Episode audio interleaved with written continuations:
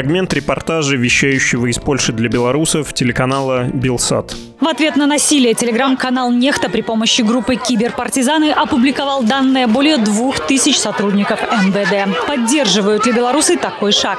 Я считаю, что это неправильно по одной простой причине – что дети и жены этих людей не должны нести ответственность за их действия. Я думаю, шаг правильный. Оказал как зуб за зуб, как говорится. Но и у нас не те люди, чтобы они действовали прям очень жестко. То есть, я думаю, никого не убьют, не зарежут. Дилемму о публикации личных данных силовиков сегодня тоже обсудим, но по касательной. Наш разговор будет не об этом частном случае, а о более крупном, новом, я бы даже сказал, экзотическом явлении о белорусских киберпартизанах. Анонимных участниках белорусских протестов, которые под лозунгом «Саботаж, сопротивление, тишина» проводят кибератаки на государственные ресурсы. Вы слушаете подкаст «Что случилось?» о новостях, которые еще долго останутся важными. У микрофона Владислав Горин.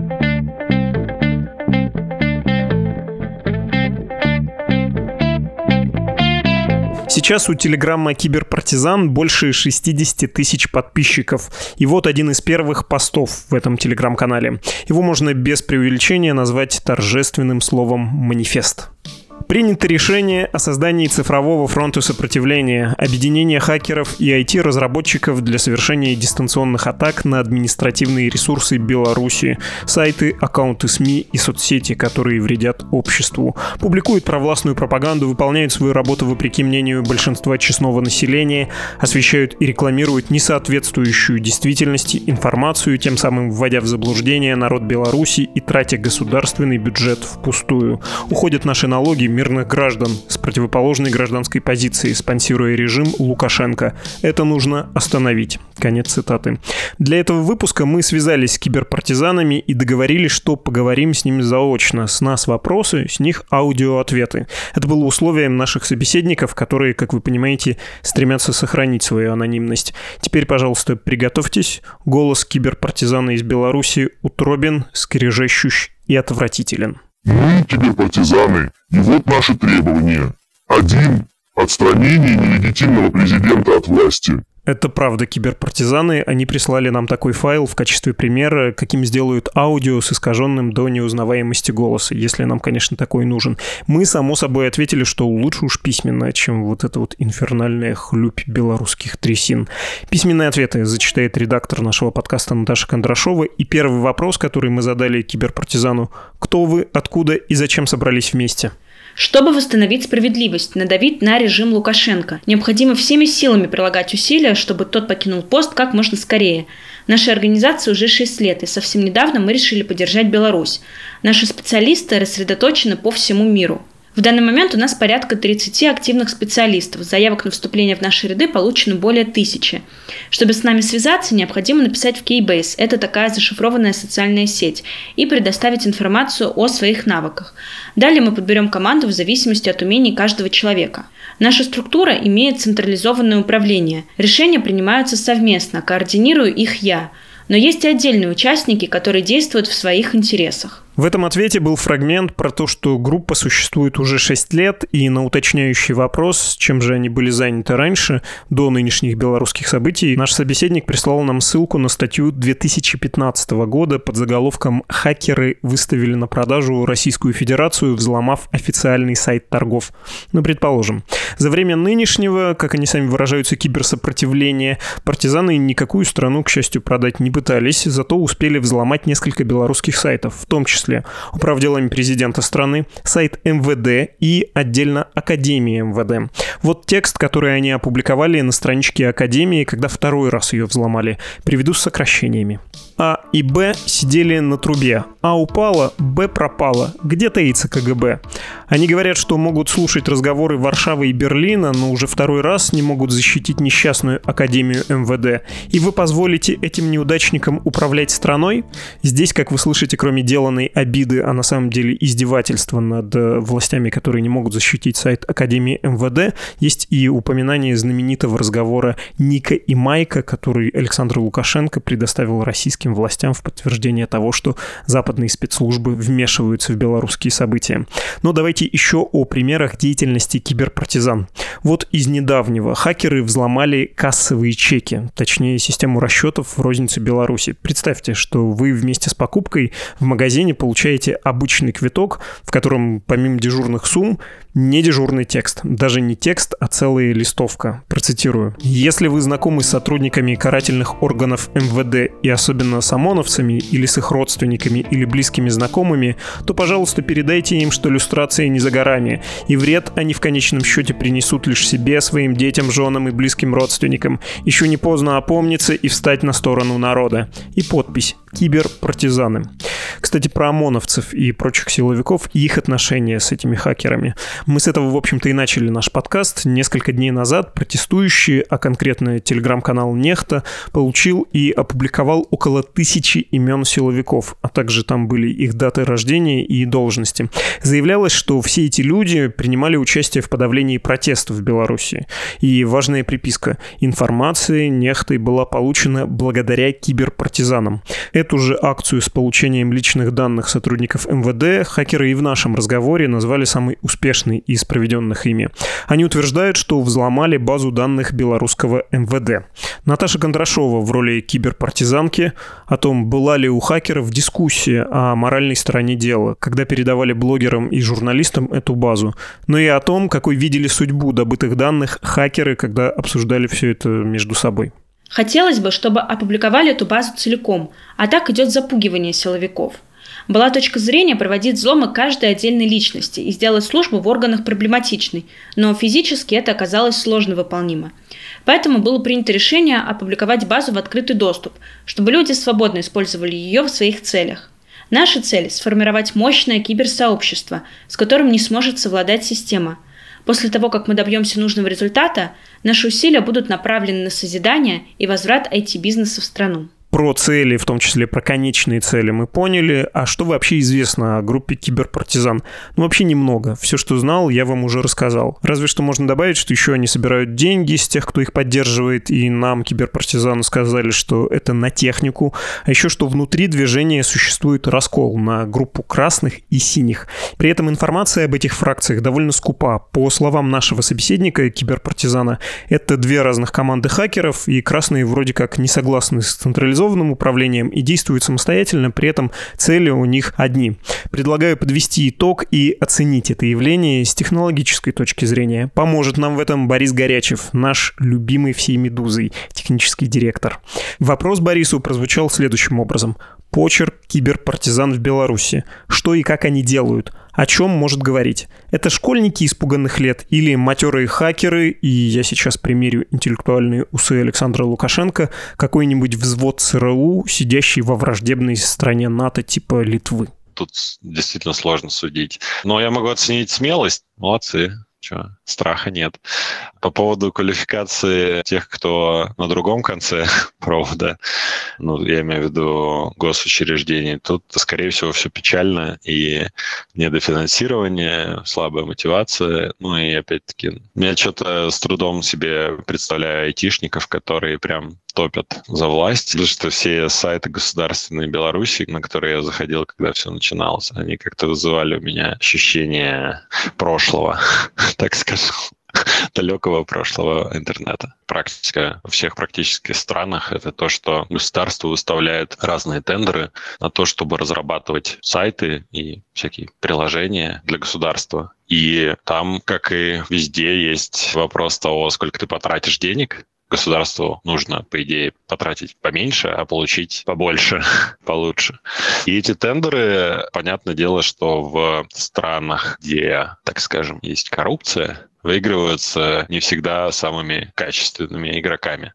И распил средств тоже Я ничего не утверждаю, не хочу ничего утверждать, но такая практика существует при разработке всяких разных систем для государств. Мы это видели в России, мы это предполагаем, что есть и в Беларуси. Поэтому сложно что-то явное утверждать относительно того, как хорошо был написан сайт, который взломали, или другие системы, которые используют МВД Республики Беларусь. У меня есть ощущение, что там не супер качественные программы, не самый последний софт, и, скорее всего, как и везде, экономия, и вряд ли там прям супер защищенные системы. Дальше взломы бывают разные. Есть взломы через социальную инженерию, есть взломы, когда ты ищешь дырки в ПО. И, соответственно, ну, какой метод был использован, там я, опять-таки, не знаю, но могу предположить, что мог быть слив, типа того, как все устроено, потому что много людей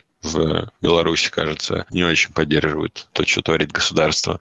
Это могла быть дыра, которую нашли, это могла быть социальная инженерия, с э, тем, чтобы получить какие-то доступы к сайту. Ну или к базе данных, опять-таки, тоже. Я не думаю, что там люди, которые отвечают за безопасность в этих структурах, они вообще думают, что их будут ломать. Скорее всего, они считают, что это они будут кого-то ломать, а они будут ломать их. От технических вопросов к общественно-политическим. Ну да, есть такое новое любопытное явление. Хакеры, которые объявили войну своему государству. Раньше нам такое только Киану Ривз показывал, когда снимался в фильме «Джонни Мнемоник» или когда выступал в роли Нео из «Матрицы». Но в настоящей жизни вот это киберсопротивление, оно вообще-то на что-то способно повлиять?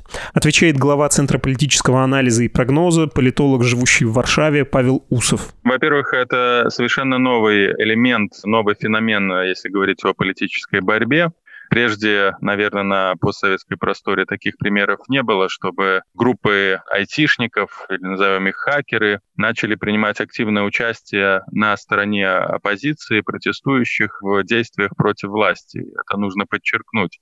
Это также является важным с точки зрения вообще коммуникации в Беларуси на постсоветском пространстве, потому что то, что сейчас происходит в Беларуси, вот этот обвал рейтинга Лукашенко, активизация довольно-таки широкой массы населения, ее мобилизация — это результат очень активного, очень обширного процесса коммуницирования, цифризации общества. И, по сути, аналоговый авторитарный режим столкнулся с цифровым обществом. И вот эти кибератаки — это один из элементов вот этого цифрового общества, которое сформировалось в Беларуси, несмотря на то, что долгие годы в стране существовал аналоговый режим. И, конечно, конечно же, вот эта вот активность, информационная активность, киберактивность, она наносит довольно-таки мощный ущерб э, для системы в каких-то отраслях. Ну, прежде всего, морально-психологический эффект это имеет, потому что многие данные, хотят это власти или не хотят,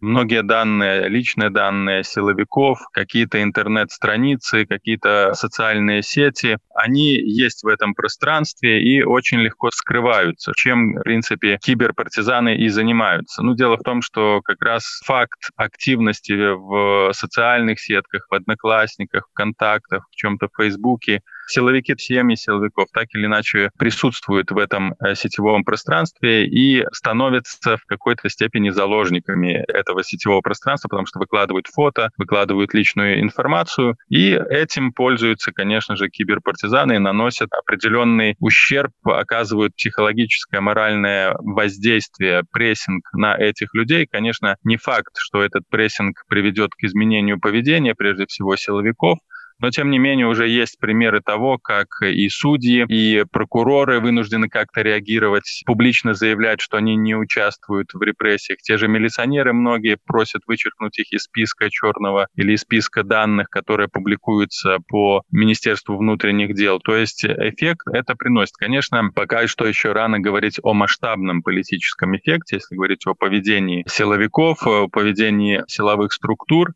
Но, тем не менее, я думаю, этот процесс только начинается. Начинает разрастаться, киберпартизаны только начинают включаться в вот эту вот активную борьбу. И, конечно же, со временем это будет иметь эффект. Не скажу, что это будет иметь полный тотальный эффект на тех, кто принимает участие в избиениях, в разгоне демонстрантов, но на какую-то часть представителей силового блока, судей, прокуроров, следователей, я думаю, что это будет иметь эффект. Сейчас Павел продолжит, и это будет ответ на этический вопрос. Он же сказал, что киберпартизаны — это вещь морального, психологического свойства.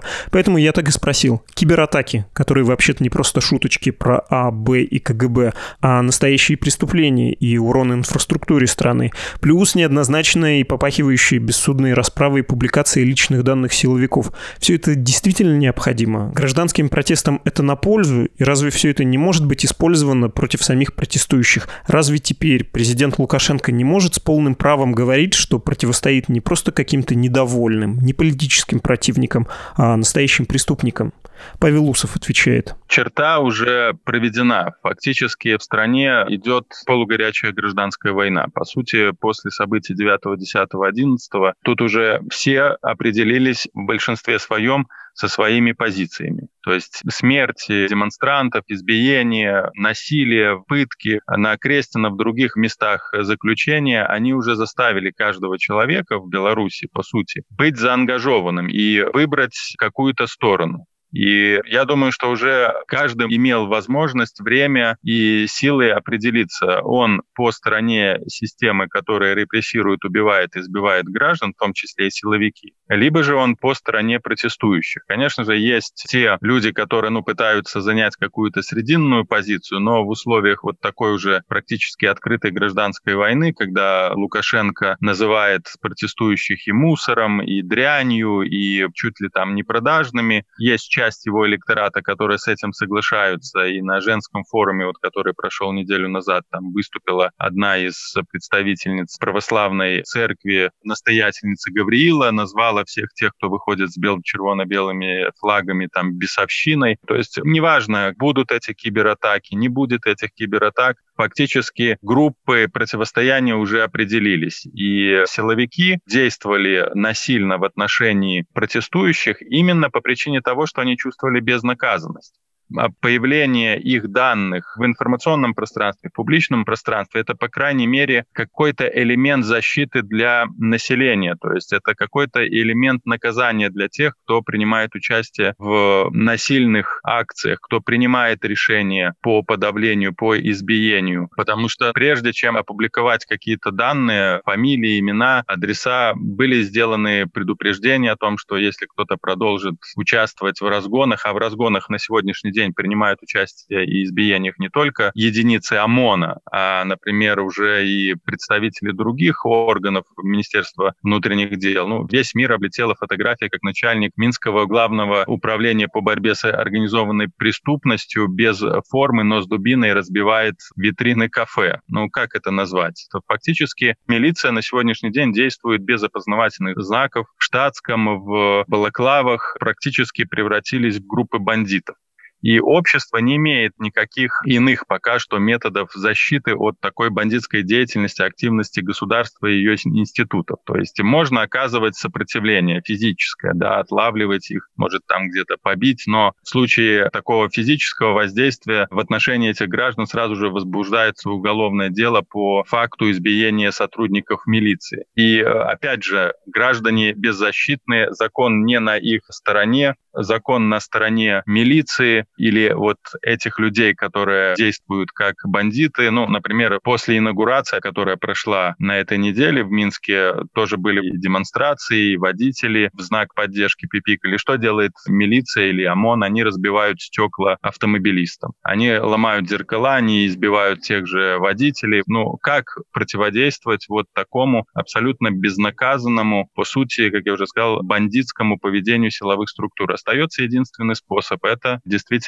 публикация в информационном публичном пространстве данных этих людей.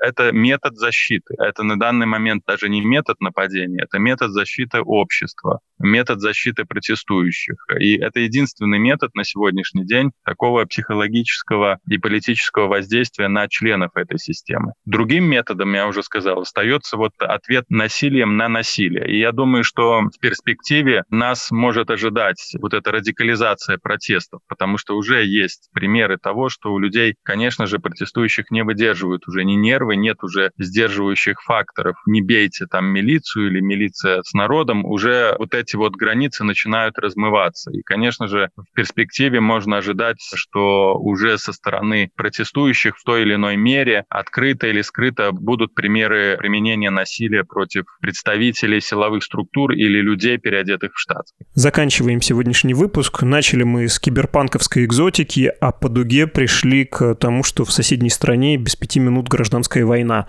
И слово «партизаны» в названии хакерского движения уже не кажется таким уж позерским. Да ведь? Thank you.